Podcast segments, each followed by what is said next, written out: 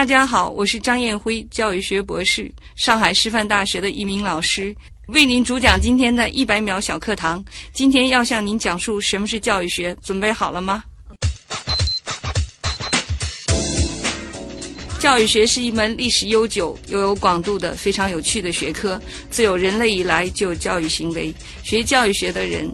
嗯，可以和学经济的人侃侃教育经济学，和法学界的朋友侃侃教育政策与法律，和学哲学的人聊一聊教育领域的哲学和伦理学，和社会学的人可以聊一聊，探讨一下教育社会学，顺带呢把教育文化学、教育人类学探讨一下，还可以和学心理学的小伙伴们探讨一下如何在学习中更好的使用原认知策略，和理科的人一起探讨一下、畅谈一下统计学。当然，我们和程序员还有共同语言。言呢，我们可以研究一下教育软件的应用与开发。嗯，但是和其他一些学科相比，教育学的真正用途很难在短时间内体现出来。比如，我没有办法用我学到的理论去缓解我身边家长的焦虑，也不能很快的阻止他们在给孩子加压的路上那么渐行渐远。但是，从苏格拉底、柏拉图到洛克、卢梭，又让我看到教育学对推动人类文明所发挥的作用。所以，教育学更多的是在推动整个人类未来的发展。节目准备好了吗？正在将内容进行智能排列。嘉宾的情况呢？正在为您检索嘉宾的特殊喜好。不用那么详细吧？正在为您安装幽默插件。你这是在吐槽吗？正在为您更换全部文字素材。正在删除您的幽默基因，已将节目专业程度调低到百分之三十五。好了好了，马上开始节目吧。正在为您开启极客秀，欢迎各位来到本周的极客秀。本节目由上海市科委支持播出。各位好，我是从小都并不是特别害怕老师的旭东。大家好，我是研究像旭东这样为何不怕老师的学生的张艳辉。欢迎张艳辉老师做客极客秀啊！张老师呢是上海师范大学现代校长研究中心的教师、副教授，同时呢也是民革上海师范大学委员会的副主任委员啊。其实我们的这个自我介绍就已经非常鲜明的告诉了大家，张老师他平时研究的是怎样一个对象。感觉上好像哎，我这种情况是属于问题学生，但其实这个事物可能背后会存在着两面性啊。今天我们节目的关键词呢，其实就是教育学。首先，先进入极速考场，我们来认识一下张张艳辉是怎样一个人。极速考场。您呢？作为一个教育学的研究者，我很好奇，就是在你眼中，极客是怎样一个群体？他们算得上是问题学生吗？我觉得他们不是问题学生，可能用一个词来形容更确切。我认为的是疯狂，为自己所喜欢的事情，他会很疯狂的去执迷的去做这件事。可能外行的人认为他很执迷不悟，但他在执迷不悟之的背后呢，其实我认为的是，他对他自己喜爱的东西，要一种另类的（打引号的另类），有一种。特殊的方式，他去研究，他要得到自己的答案。对，我觉得每个行业里，如果每个人都能这么疯狂的做事，他才能成为这个行业里的精英也好，或者我们所说的极客也好。哎，这样子的人，其实到了社会当中，很多时候我们觉得是积极的，但有的时候，其实，在学校这个层面，老师如果遇到这样子的孩子，比如说他可能偏科特别严重，比如说他就专注于某一件他自己喜欢的事情，老师怎么劝他也不改，这时候反而会变成了一个挺难的因素啊。其实这个时候的孩子更多的偏科，对某一件事情执迷不悟。嗯，其实头疼的并不是老师，其实很多的时候是家长，因为现在我们中国的高考各种样的考试已经逐渐的做改革。嗯，它不再是原来我这个年龄段的人去高考一考定终身，然后你选的科目是什么？他现在很多的考试，他是为了孩子，你擅长这个，他就给你一个发展的渠道；你不擅长的，那我们可以去做另外一种事情，因为人的大脑。老师有不同的结构，它是每个人有不同的特点的。嗯，这个太好了，张老师，您自己，您觉得你曾经做过的最符合极客这个定义的事儿？那我做过的最疯狂的事情，可能是做我的博士论文。嗯，我的博士论文因为要做大学老师的课程那个能力和教学学术水平，所以我就要去听课。然后我在一年的时间内，我曾经在中国二十所不同的高校听了二百多节课，而且这个听课是我不跟任何老师。有任何的交往，直接就是冒充装嫩到那个课堂里去听课。然后这个老师的课如果是很差，如果是很好，我下课会跟他说表明身份，然后跟他聊。对这二百多节课，还有两千多份问卷，还有三十位系主任和老师，我做访谈，最后把这些东西用我原来嗯有理科的这个背景，那么统计学的这个背景，我把它做了很多相关的一个统计分析。对。但当时我是零四年毕业答辩，当时就是我做的时候，就有很多人对我这种研究方法不认可，觉得教育学更多偏文科，嗯，这个是理科的东西，能不能够这个建立起来，能不能数据化的对？有没有你这个结论？包括我毕业论文答辩的时候，评委对我这个都争议很大。最后个念那个我的评阅意见的时候，我的这个评委主席答的时候，今天还可以回忆起来，我当时是流着眼泪听完的。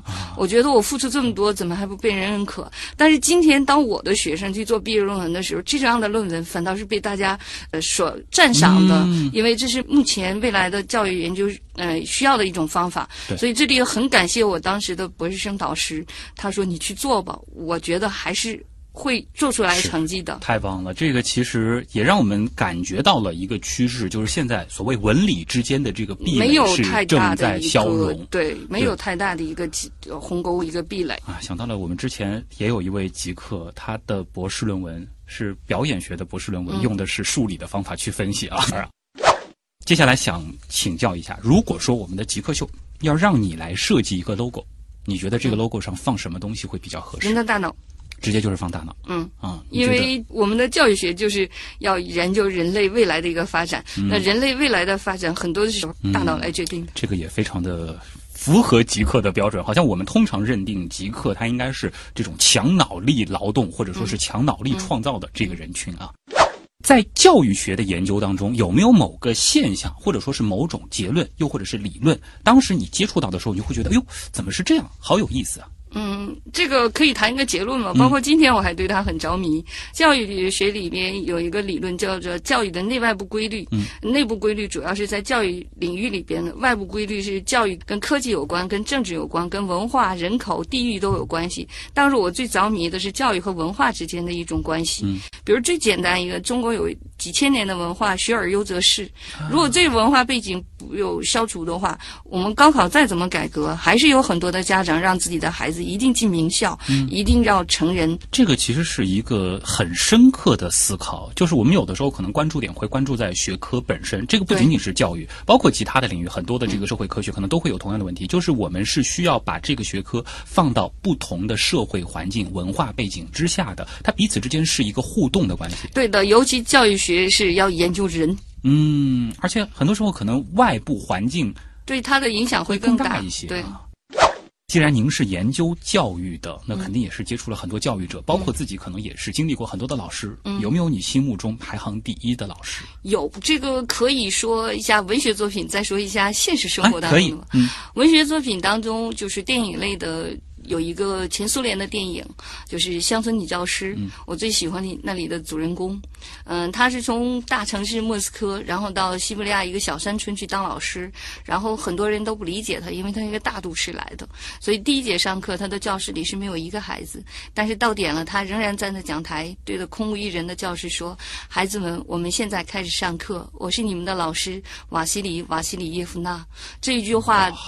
那个时候我是学外语专业的时候看的那个影片，呃，感觉这个老师好傻。当我真的去做老师去研究教育，我才知道这个老师是用心在做教育，也告诉了我一件事：做老师是在任何时候不能迟到的。嗯，如果在现实生活当中，我最喜欢的老师可能是对我影响很深的。进入教育领域，我三位导师。嗯，我硕士的导师是东北师范大学的刘强教授。当时没有网络，我又是跨专业的，然后老师教会我的最大的一个本事是什么？在浩瀚的这个书海里，我能够最快速的去找到我需要的东西。嗯，然后我读博士的导师就是厦门大学的王伟莲教授，他教会我的是在这个领域里，我某一个研究范畴我非常感兴趣，我可以持之以恒接下去。我的导师二十几年时间就研究高校课程。嗯，到我到华东师范大学做博士后的时候，我接触了丁刚教授。按照中国的叫法，我们就是称之为合作教授，但是我内心里更愿意他称之为他为导师。他是把自己感兴趣的东西去做学问，所以他做了很多。因为他原来是研究过中国的历史，他是研究了中国很传统历史上面的文化对教育的一个影响，所以他有很多这个教育文化学系列的东西非常有意思。也受这个影响，从自己内心里最喜欢的东西，我做了家庭教育的研究。这里其实是存在着一个。很深刻的思考，就是我们为什么会成为如今的我们？除了我们的父母之外，很大程度上是参杂了我们这一路上遇到过的老师啊。他们有很多的人格，其实是嵌入到了我们的人格当中。其实有的时候，好老师会对你有很多的影响。那个某一个出现的不好的一种行为的老师，对你也会有影响。对，这个很深刻。呃，下一个问题是这样的，就是说，在您的研究当中啊，有哪种成本啊，或者说是哪种单位，对你来说是必不可少的？嗯，人力成本，人力成本，对，因为很多的研究你必须要亲力亲为。嗯，那像做教育的这个研究，我们通常是用哪些工具呢？呃，如果说用工具用什么样的，我觉得偏理科、文科，尤其是教育学，我觉得，嗯，很多的时候是用大脑、用双眼啊。因为我之前其实也聊过，就是做社会学研究的学者，其实他当时谈到了，就是说类似于问卷调查这种，有的时候如果说做的量大的话，其实这个成本也不小的。对，做教育学研究是不是也需要这样的工具？呃，教育学也需要调查问卷，嗯，但很多的时候我不太喜欢用调查问卷，嗯，因为现在调查问卷满天飞了，很多的时候，举个例子，我跟你旭东关系很好，给你了一百份问卷，你帮我去调调查去发，然后呢，周围的人可。可能因为跟你旭东关系很好，所以呢，我就拿过来添，但他并不用心去添，这时候获得的数据对我的研究可能就会产生误导。嗯，所以我更愿意用的是观察法，我会借助社会学的田野调查做行动研究。行动研究，能简单的跟我们说一说怎么做呃，举个例子，比如说我要研究某一个小学老师的一个教学风格，那我可能跟到他的学校里边，跟他一个月、两个月，就专门听他的课。那传统的时候呢，因为没有这样的设备，就是他在前面上课，我在后面听。但这种情况下，可能老师会多多少少有一些不是平时的那种风格，他会有一些打引号的表演，他会因为我这个专家，所谓的专家学者，在我要给我最。好的一面呈现出来。我们以前小时候都经历过的所谓的公开课啊。对，但是我这个和公开课还不一样。公开课有很多专家，而我去做调查就是我自己一个人，所以我会采用的方法就是我做博士论文的时候，我不跟老师讲啊，我混进去。但是我做小学的这种就没办法了，太明显了啊。但是现在有这样的科技，高科技就是后面有一道墙啊，我能看见教室里边的，但是教室里边的人发现不了我。嗯，然后我也可以在后面做各种各样的记录，然后可以做录音，但是这种。情况下呢，呃，结束之后我要跟老师说句道歉，对，因为这可能会涉及到一些隐私啊，或者不涉及到隐私，可能是他觉得这样是对他的一种不尊重，对，但这样的研究会更真实，嗯，更有效。那下一题是这样的，就是说，如果可以不考虑其他所有的情况，包括家庭、包括收入等等的这种限制，只遵循你的内心，嗯，你最想做什么事情？我最想回到我女儿三岁的时候，在她童年的生活当中，我不再缺席。哦，这个是现在看来的一个小小的遗憾。终身的遗憾，终身的遗憾啊！因为我女儿三岁的时候我离开家，去厦门大学攻读博士学位，学前教育的时候，从三岁到六岁，我全部是缺席的，这是我终身的遗憾。这也是促成我我后面为什么去研究家庭教育的一个原因。嗯，虽然这样子问可能有一点点不近人情，但其实我很好奇，就是说，您作为一个教育学的研究者，当你的这些研究的理论放回到自身孩子的。嗯，成长的这个，比如说你对他的这个教育身上的时候，你会怎么样去使用呢？我会根据我女儿的特点，在我教育学的这些理论，我适当做一个调整。嗯嗯，因为因人而异，百分之九十是成功的，百分之十是失败的。失败的就是这里也向女儿说声道歉。曾经因为女儿就是进初中进一个非常牛的学校，最开始有些不适应。我曾经跟他发过火，嗯，然后他曾经跟我说过一句话：“妈妈，你还是学教育的，你告诉别人不要对小朋友发火，你为什么对我发火？”嗯、从那以后我就没有带女儿发过火。女儿也很成熟啊。啊、对，你是一个很优秀的孩子。嗯，这个看到这个结果还让人很欣慰的。嗯对那能不能简单的说一说，就是如果在成长的过程当中，嗯就像您刚才说的，其实您很想回到那个时候去弥补这三年的遗憾。嗯这三年的缺失，对于大部分的孩子来说，他可能会影响到以后的哪些问题呢？会影响的，比如我女儿曾经有一段时间比较胆怯，嗯，因为那个时段她没有妈妈的陪伴，妈妈可以说是孩子一个很大的一个后援团，她就是非常胆怯。后来我回来以后，呃，因为她也曾经跟我说过，嗯，我将来长大了，我什么都可以做，我就不做女博士，因为这样的话我就不能陪伴我的孩子。加上我那一次对他发火，我就不再离开她，然后我发现他的胆子会逐渐的大了起来。就是其实还是能有一些补救的方法的，对对是吧？嗯，哇，这个故事我觉得很感人啊。虽然说这个愿望以现在的物理条件，我们是不可能说是实行，因为时光没法倒流对。但是您的这个经验的分享，我觉得可以让更多的家庭在孩子成长的最关键的一些时间，尽量去努。力，不去缺席。对，极客高科学。欢迎各位回到极客秀。本节目由上海市科委支持播出。各位好，我是从小都不是特别怕老师的旭东。我是研究像旭东这样为何不怕老师的学生的张艳辉。欢迎张老师啊！张老师是上海师范大学现代校长研究中心的教师、副教授，同时呢，也是民革上海师范大学委员会的副主任委员啊。这里我一定要做一个这个怎么说呢？叫解释吧。这个为什么我从小不是特别怕老师呢？这里很感谢我这一路上遇到的老师，我觉得大部分都是那种比较开明的，愿意和孩子、学生平等交流的这种老师。有了这样子的一个积累之后呢，我觉得老师他也是一个鲜活的个体，不是一张冷冰冰的面孔。老师是人，不是神。对，所以呢，我也愿意和他们有更多的交流。有的时候遇到一些，比如说我觉得不是特别对的事情的时候，我也敢于和他们去争辩。那我不知道张老师，您研究的对象是我这种经历的孩子吗？还是说他可能还有别的意思？嗯，有个这样的孩子，嗯但是其实我蛮欣赏，也蛮喜欢愿意跟老师去争辩的学生。嗯，因为他对你的一个内容他是感兴趣了，他才会去考虑，他才就会争辩。所以我认为这样的孩子是比较用心的。然后另外一个，前面我提到我的博士导师，我非常敬仰。然后他就曾经说过一句话：我培养的学生不希望你们成为王伟人第二，嗯，希望你们成为各种各样不同的人。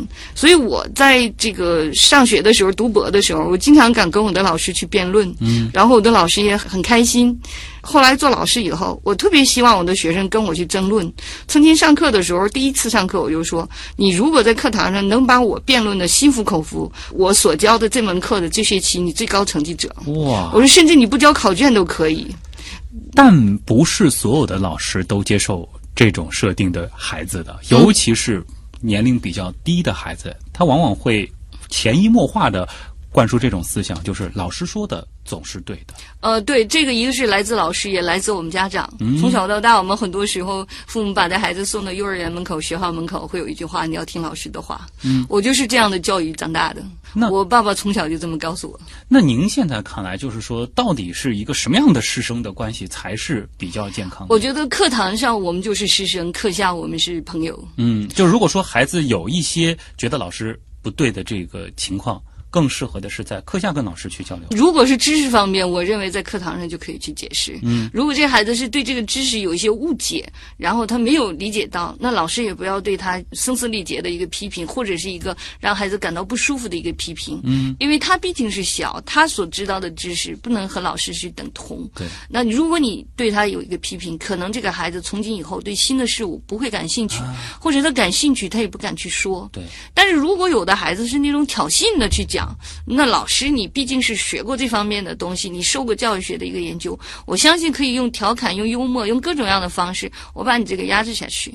在我的课堂上，你是必须讲知识的，去分享我们学习上的，而不能是去调皮的。嗯，就是不能做那个打引号那种熊孩子。对，其实有的孩子他可能不是说是就这个问题本身对产生的这种冲突，他可能单纯就是需要引起注意。呃，但是对，但是嗯有些孩子是单纯引起注意，有些孩子也可能是他大脑的灵光一现，他也没有什么任何的一个什么考虑，他就出现这种情况。比如有一次我听一个中学的语文老师上课，他讲那个《诗经》里的罗夫，他主要是讲间接描写，就是不同的人见的罗夫怎么样怎么样的，然后来反衬出罗夫的美。当时他问为什么这大家对他这个美有各种不同的见解，实际上他是想引导学生说这是一种间接描写，但底下有一个小男孩就非常调皮的说好色。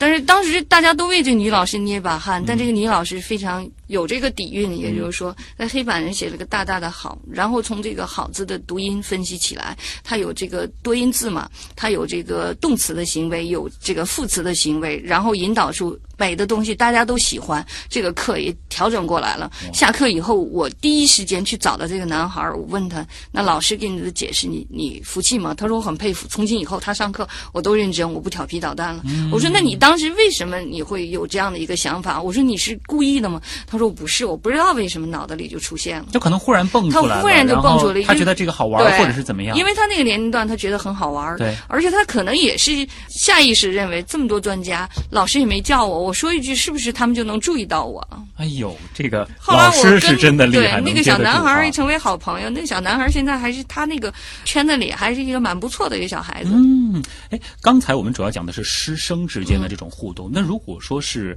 家长的话，他应该怎么样去教育孩子？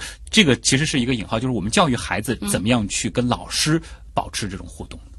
呃，如果这样的话，第一，在知识方面一定对老师有一种敬畏；嗯，另外一个就是真心的去尊重老师所有的劳动。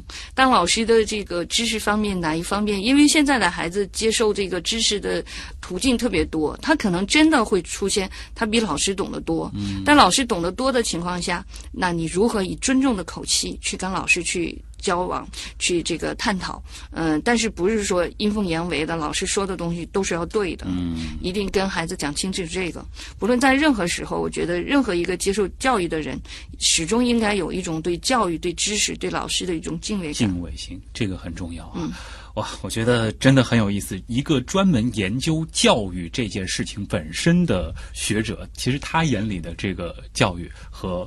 这三方的这个参与者看到的是不太一样的啊，呃，那接下来就想问一问了，就是说我们教育学的这个研究啊，您刚才其实提到了这个，包括问卷啊，包括行动研究，我们是怎么样，比如说设计一个课题，然后去进行研究，最后再得出某个结论，这个思路是怎样的？呃，一般情况下，一个是要从教育学科本身的一个需要来进行；另外一个，教育因为是要解决人类的问题，然后要解决人类社会的一个发展问题，所以它要考虑社会的一个发展。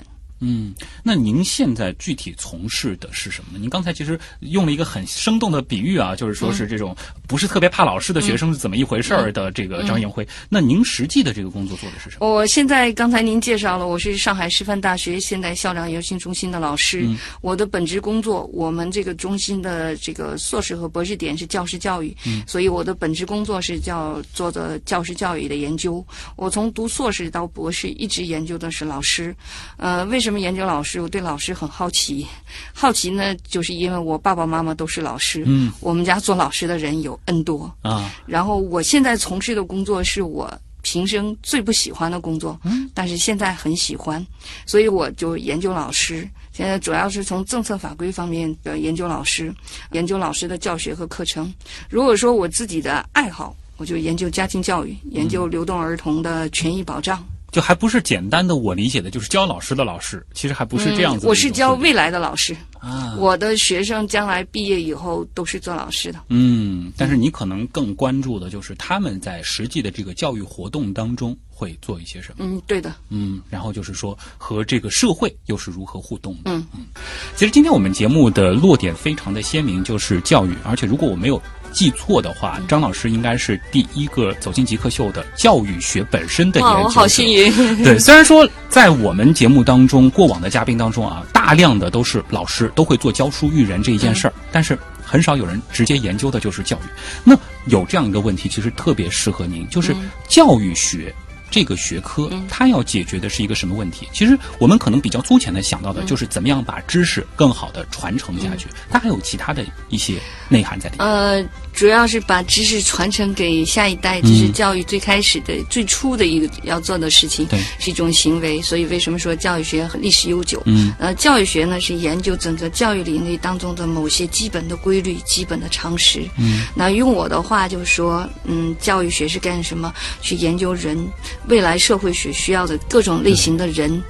嗯，用相应的知识，这是学科老师、专业老师做的。相应的知识填充他的大脑，然后教会他各种各样的办法，嗯，然后呢，最后让他有尊严的在这个社会上生存。嗯，这个是教育学落到个体的时候能够体现出来的一个非常实际的。当然，我们每个人其实也是经历了这样子的一个过程，最终走向社会的，他的一个。重要的需要解决的事情。那如果再往大来说，可不可以理解为，就是教育学它本身就是需要放眼于未来的？我们可能是需要，甚至某些时候预判到未来的这个社会需要什么样的人的这样子的一个专业。就是未来人类社会发展，它能够需要什么样的人，嗯然后我们如何去发展，哎如何去培养。这样子的话，其实会存在着一个时间差的问题。比如说小学教育，我们现在教育的孩子到他走上工作，其实中间隔了十几年。但是这一些年，比如说我们这个时代的发展会非常非常的快，我们会怎么样做一个预判呢？呃，刚才我说了，教育学最基本的是要研究教育当中的基本规律。嗯那小学教育就有一个基本规律，这基本规律是什么？它主要是培养小孩子对未来社会的一种感知、未知事物的一种好奇心、嗯和他一种良好的习惯。这种习惯包括这个生活习惯，当然生活习惯学前教育已经完成了，它很多的是一种学习习惯。嗯当然他有这些良好的习惯，他将来在未来的社会里，不论哪一个领域，这种良好的习惯会拓展，他就会很适容易适应他未来的工作。这个太棒了！如果说这样的话，我们回头去复盘，我们看看小学阶段我们接受的不同的课程，或者说是学校给我们的不同的这种教育活动。哪一些对应的就是这种习惯的培养？是比如说一些重复性的这个写作业、整理书包，类似于这样的事情？其实很多的科目当中都有对这个呃未来的这种能力的一种培养。嗯呃，比如说语文，它最开始的只是学字词，然后学语句、学小句子，这就是未来我们要学。大论文所最基础的一个东西，嗯比如数学，那我们有的时候有些家长或者有些人不不理解，就是说这个加减乘除嗯为什么要做的那么快？实际上是锻炼他大脑的整个这个运算系统、逻辑系统的一个调动起来，嗯就是一个激发，相当于做体育运动，它前面有个准备工作一样。啊，然后再往上，初中教育、高中教育，其实就是我们积累了这些，开始是可能是碎片化的，或者说是一个个零件式的这些技能，或者说是知识之后，我们逐渐的一个组合、综合运用，逐渐逐渐越往对，初中主要的是开始慢慢的对这个学科的一个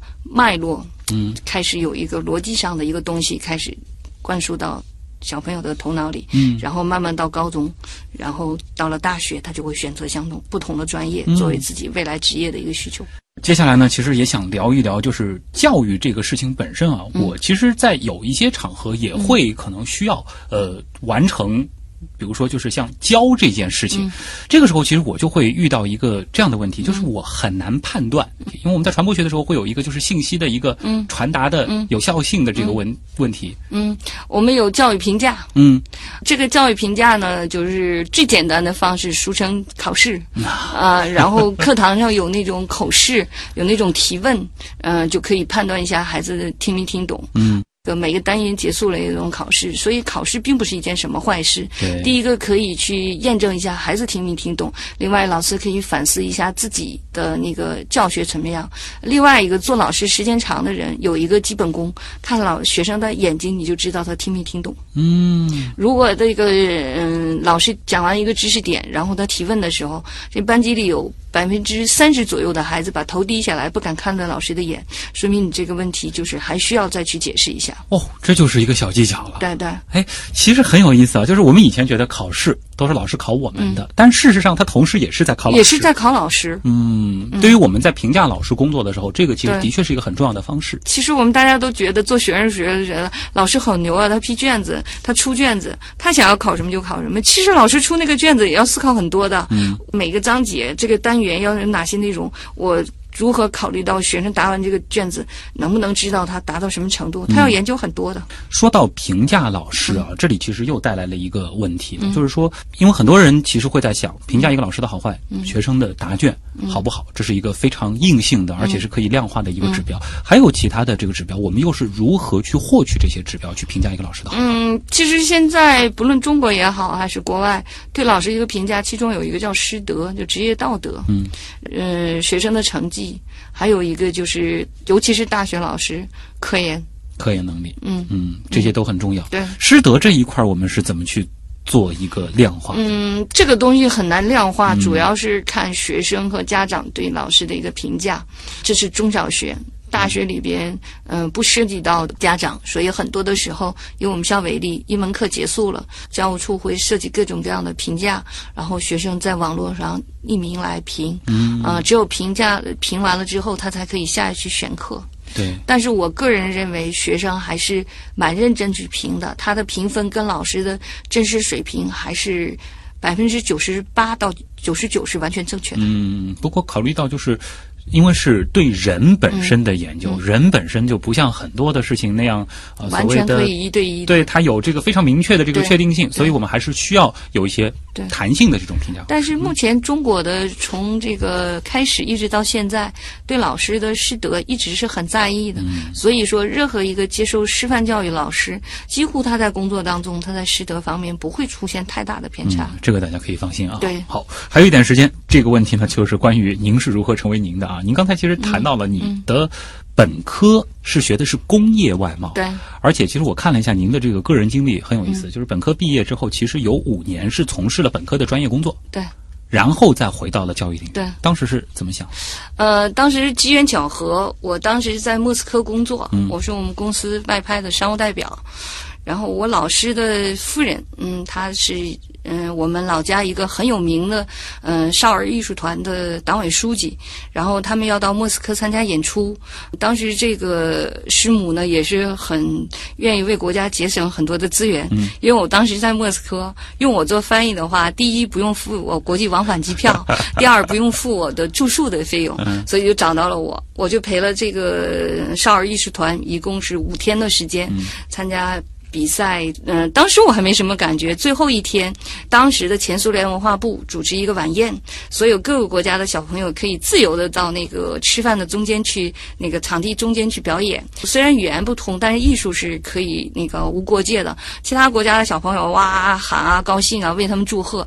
只有中国的小朋友可能是他们没有反应的，我觉得很奇怪。然后我就问一个小朋友，我说：“你们是第一次出国吗？”那个小朋友跟我说。不是啊，大姐姐，我已经是第六次出国了。我用旁边那小孩，那小孩更牛，已经第十次出国了，出国演出了。所以还这样，我就觉得好奇怪。那时候我就觉得这个是不是跟我爸爸常说的教育有关啊？因为我爸爸是嗯外语老师，然后后来那个。我回国以后，我就琢磨这件事情。那个时候我就想，那我去师范大学里去学习读一下。但那个时候我不想做老师，我想读政治学。然后将来我想当领导，我想到教委里面当领导，去管这些老师，不再培养出这样的孩子。后来我就考上了东北师范大学的那个硕士研究生。在我即将毕业的时候，我爸爸是我们家乡一个特别有名的英语老师，很不幸五十七岁，因为那个脑梗就病倒在讲台上了，然后送到医院抢救了三天三夜。当时他一个是为自己的学生担心，因为他的学生马上要参加高考了，他是一月份发作的，当时是七月份高考。然后第二个就是因为他的子女没人当老师，然后当时为了安慰他，我就说那我做老师吧。当时我想的是做了呃半年的老师，你也好了，我就不做了。但是半年的功夫，我就喜欢上这个老师的工作。然后我发现光有学科知识不行，我还需要有很多的一个一些理论。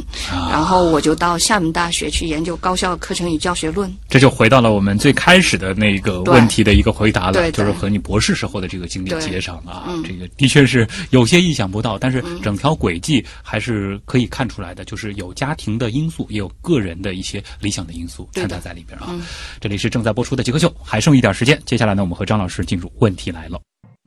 问题来了，问题来了，问题来了，第一个问题好深刻啊，来自网友克洛斯，他问您觉得最好的教育是什么？我觉得最好的教育在学校领域是最适合的教育，嗯呃在家庭里是没有教育的教育，是家长潜移默化的一个影响。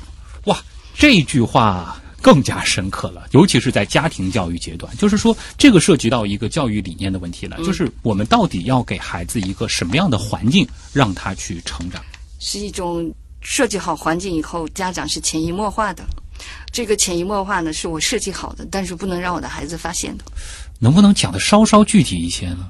举个例子，比如说我女儿从小就特别喜欢读历史方面的书，然后我自己历史呢又不是很擅长，那我就跟她一同去读历史书。突然发现每一本书比较有意思，我就跟她说：“今天我比较忙，我要把这书看完。”然后看完，我随手就把这书丢在我们家某一个角落里，他还能看到的，然后他就会拿来去看。但是后来呢，我发现历史知识我不理他了，他开始教育我。哇啊，我女儿现在在美国一所文理学院，她在研究东亚史。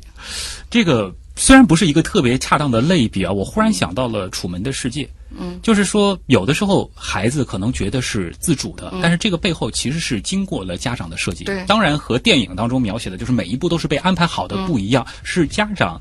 可以通过一些方式去引导，但是一定要给孩子一种感觉，就是这件事儿是我自己选择的对，啊。包括他的自理能力。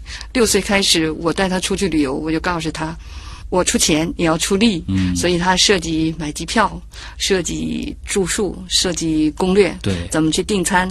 野蛮生长一定是不行的，对完全的按照我们的思路拔苗助长，这也肯定是不行的。一定是给他一个嗯，我们营造一个他的舒适的空间，但这个空间呢，其实又不是特别的小。我永远不能缺席的。当然，括号我已经缺席过。哇，好厉害啊！下一个问题来自躁动行情啊，他问课程设计有没有什么模型？这个可能是从事教育的呃网，友。这个有可能是从事教育的，但是我据我判断，这个应该是个大学生。嗯因为作为老师的话，他一定问你课程设计有没有模板。啊，呃，因为这个模板呢，就是课程设计有两个考虑。第一个考虑就是在我们教学当中，它是一种教学环节，只要针对理科生，他是学了一门课程或者多门课程，他把相应的理论、研究方法，他汇集在一起，然后根据自己学科所懂的东西，他去设计、去寻找一个现实社会当中需要解决的一个问题，它整个的一个设计过程就称之为课程设计。还有一个课程设计呢，是教育学理论方面的，就研究方面的，它属于课程编制，就是这一门学科有这些知识，有这些内容，我如何去把这些知识和内容按照这个接受教育人的这种认知规律、心理规律、学习方法，我把它做一个调整。作为一个教学环境的课程设计呢，相当于我们大家都比较了解的就是毕业论文、毕业设计。那我刚才说的。教育研究领域当中的课程设计呢，相当于现在有各种各样的蔬菜，然后呢，你把它加工一盘，让旭东非常满意的 色香味俱全的一盘菜。最美张家界他问了一个问题，就是说现在很多的这个教育机构，或者说是一些这个跟教育相关的创业团队，他们其实在设计各种游戏化的这种教育的 APP 啊，或者说类似的这个产品。您觉得这个是一种好的教育形式吗？这个得从两方面看。我没有替那个学教育学的人去做广告。如果这个团队里真的有懂教育的人，把这个游戏设计的真正能实现在玩中、在做中，就是去学习，那是非常好的。但是现在有很多的 APP，它完全是为了玩而玩，那个画面各方面的。都是设计得都非常精美，和网游没有太大的区别了。我觉得那个就没有意思了。就是说它太去。着力于所谓的多巴胺的那套奖赏系统了，但其实真正的教育不完全是靠这些的。一定是他这个做的游戏当中，他会有思考的，嗯、他思考了之后一步一步往下去深入的，在这个过程当中，他真正的能学到东西。嗯。下一个问题来自紫微星问：从留守儿童再到流动儿童，我们应该如何保护他们的权益？我觉得更多的就是如何关注他们的教育问题。啊，对，呃，不论是留守儿童还是流动儿童，其实他们都属于未成年。嗯、呃，联合国有一个儿童权利公约，其中有四个儿童的权利，其中有一个权利就是接受教育的权利，也就是我们中国所说的受教育权。嗯其实他们的权益保护，其实在我们中国更多的是他们的教育问题。但是这两类儿童在我们中国是一个新的事物，也是个特殊的群体。要真正的做到保护他们权益，其实道路很漫长，这个过程当中也很复杂。那留守儿童我研究的比较少。那留守儿童最多的是一个家庭教育方面，因为他们缺少父母的一个陪伴，他们容易这个没有安全感，甚至是因为没有家长的陪伴，他有很多的事情没有办法解决的时候，他会出现心理的疾病。其实，哦，我接触过一些。乡村教师、乡村老师真的是很尽职，他们对留守儿童给予了很多的爱。但是老师的这种爱是没有办法代替父母的，这是他们所应该注意。保护他们的权益，但这是又是一个我说的非常复杂的问题。父母更多的陪伴，他可能家里生活经济方面有受到影响。而流动儿童呢，是我研究的比较多的，他们的这个最大的特点是流动性，他很多的这个教育方面的权益，他没有办法在他九年义务制教育当中得到实现。比如说，我们国家所有的义务教育是经费是人均经费，就是这个小朋友他的户籍在哪里，他的经费是拨在哪里，那他们不。在这个城市，他可能就占用了当地城市的一个资源。那可能这些城市，那为了自己这个本身的居民的一个发展，他可能就会不能够完全呃让你得到保证。那所以他们就不断的去流动。他到了一定时间段，他必须要回去读书。所以这个呢，如果要保护他们的权益，第一，政府要努力。其实我们中国政府在这方面现在投入也蛮多的了。上海市是因为我做这方面的研究，投入的非常大的。另外一个就。就是说，学校层面要给予他更多的一个机会。此外呢，就是家庭方面，你要对孩子的整个的一个。学习问题就是整个的一个经济问题，你要做一个合理的规划。此外呢，就是我们的社会的一个司法体系对这个要有一个关注。比如说流动儿童，那一个是呃留守儿童也好，一个是要整个法律要保障他们的权益。大家一起有这样一个愿景，去往好的方向共同努力。对，还是会相信很多的困难会被但是我相信这个问题会呃国家还会下很大的努力，会做得更好。目前据我所知的各方面，国家对此已。已经做了很努力了。嗯，接下来这个问题呢，来自小鱼。其实他的这个问题我很有共鸣啊，就是现在去逛商场，嗯，我觉得一半是餐饮机构，一半是教育机构，儿童教育，而且很多的儿童教育机构，他的那个课堂里面坐的不是小朋友，而是齐刷刷的一排又一排的家长。家长很多家长其实是在花钱去学如何进行家庭教育。嗯，他的问题其实就是家长到底应该学些什么呢？其实家长要学的有两方面，第一个如何成为父母，第二个如何打引号的对付自己的孩子。哦，因为任何一份职业，包括您做主持人，我做老师，我们都要经过这个严格的训练，而且要考核。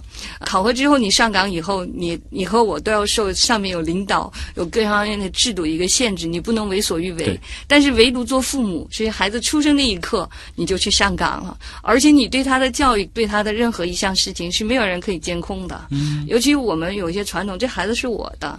呃，最近也有新闻，要打要骂是谁？我变的，所以我们的家长第一要学会我如何做父母，嗯，第二个要学会去如何对付我的孩子，尤其是不同的年龄段的孩子有不同的特点。如果要学会这个第二点，那我觉得大家可以看些书，但是看些书我不建议看那种碎片化的东西、鸡汤文章，看一些经典的东西，也不要看什么哈佛女孩的爸爸写的这个爸爸妈妈写的东西，因为我经常去。就是做这方面的报告的时候，我就说，呃，因为天下没有两片相同的叶子，他的孩子是一个个案。包括有人说，那你能不能讲你培养你女儿的经历？我说我可以讲，但她是我的女儿，她是一个个案。对，嗯，不可以这样绝对的。所以看一些经典的东西，嗯，看一些儿童心理学，看一些儿童教育学。呃，我比较欣赏的就陈鹤琴先生曾经观察过他儿子。这又有人说了，你不说不要看个案的东西呢？他是一个。真正的家庭教育、儿童教育的大家，他采用那种方法，你可以去尝试，而不是说具体的他怎么做就做。它是一个方法论的东西。哎，能不能推荐一下您刚刚说的这种比较经典的？他可能看的是比较广的、比较全面的这样子的这个书的。嗯，一个是陈鹤琴先生的东西可以去看一下。陈鹤琴先生。呃，陈鹤琴。然后另外一个就是儿童心理学或者发展心理学其中那一段。呃，这种书呢蛮多的。嗯。古村晚景的这个问题，我觉得挺有意思的。他说，教育研究如今还有哪些前沿的方法和方向？就包括我自己，因为关注科技进展会比较多嘛，我也在想，比如说人工智能这些东西，它有没有可能会介入到教育学的研究当中？这个是一个热点问题，所以这里边他说的教育还有哪些前沿的方法和方向？如果他是专业的学研究教育的人，他指的是方法论问题；如果是非这个专业性的，就像您刚才说的，是一个热点问题、焦点问题。嗯，刚才说到这个问题，是目前很多人都在研究的问题。啊，这个能给我们简单的讲一讲吗？呃，因为现在人工智能、大数据等等，很多人在很着急。呃，包括做老师的人，觉得将来有天老师会不会被那个取代？各方面的尤其是这种以前我们认为的这种点对点的知识传授型的这种工作，感觉上好像是可以被人工智能替代，而且它甚至能够去判断孩子的注意力啊等等，他可能能够掌握更多的潜在的这种信息。但是更多的时候，呃，我认为哈，这老师是无法被取代的，因为这些东西知识点，它是整个的设计是根据一个普遍性的人的一个认知规律来设计的。但是人更多的很多时候他是有个性的，所以他还需要老师的一些思维方面的一个培训。另外一个就是。说老师有一个最基本的要求，教书育人。嗯，那他可以教书，但育人方面，这种智人工智能是没有办法取代的。对，大家不要觉得师生之间的互动仅限于课堂上教的这个过程。对，实际上是很多的时候，甚至有的时候放学之后，老师跟孩子的一些交流，或者说老师一些行为对孩子的影响，同样非常重要。对，比如现在我们家长很推崇的网课，嗯，其实他很多的时候，他前面那些简单的一个开场白，一个问候语，如果在课堂上都是不一样的，而课堂上是更有利于孩子更快的进入到这个学习当中。所以我曾经有一个朋友是世界五百强的 HR，经常问我。你周围的老师有没有要辞职的？我说干什么？他说如果辞职，我就就会接受他们。我说为什么？他说你们老师有个最大的本事，三分钟之内能够把大家所有在场所有人的注意力集中在你这里。对。而这个呢，就是人工智能可能是目前没有办法去取代的。嗯。所以老师这份职业，我坚信是很难被取代的。那反过来呢？用人工智能的这些技术，可不可以更好的去研究教育学？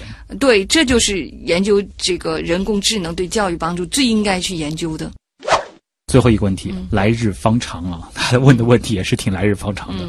他说，想从事教育学研究的话，需要怎样的本科专业背景？有没有一些推荐的书可以参考？另外，就是研究教育学的研究生，毕业以后的就业前景怎么样？嗯，首先，因为国家对教育的一个重视，研究教育的研究生毕业工作还是蛮好找的。嗯，首先是老师，是吧？嗯，但是他是什么样的老师呢？呃，他可能有中小学老师，也可能有在高校里边的。嗯，呃，中小学的老师呢，我建议是本科学其他专业，然后研究生学教育学，然后将来不但工作好找，你在工作当中也非常便利，你有学科知识，又有教育学的背景，对你双下非常容易。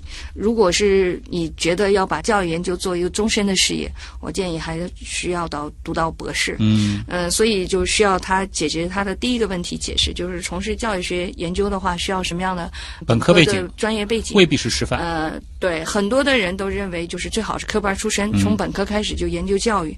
这个呢，有它的一个非常大的好处，就是因为基础打得很牢，所以它的基础非常好。但是我并不认为就是非教育学专业的学生就不可以从事教育学这个研究。嗯，我本身就不是那个 对，您就是很好的例子。然后那个我刚才说的，我非常佩服的丁刚教授，他本科是学哲学的，所以。说，他这个是可以有一个多视角去看待教育问题，嗯，他可以多领域去考虑这问题。但是就有一点，这样的人进入嗯研究生阶段会比较辛苦，他要恶补一些基本的理论。嗯，比如我读硕士的时候，我导师曾经因为我跟他俩没办法对话，我跨专业的，让我抄了三遍教育学领域当中的人都明白的一本非常有名的书——夸美纽斯的大教学论，我整整抄了三遍。哇！啊，然后抄完以后。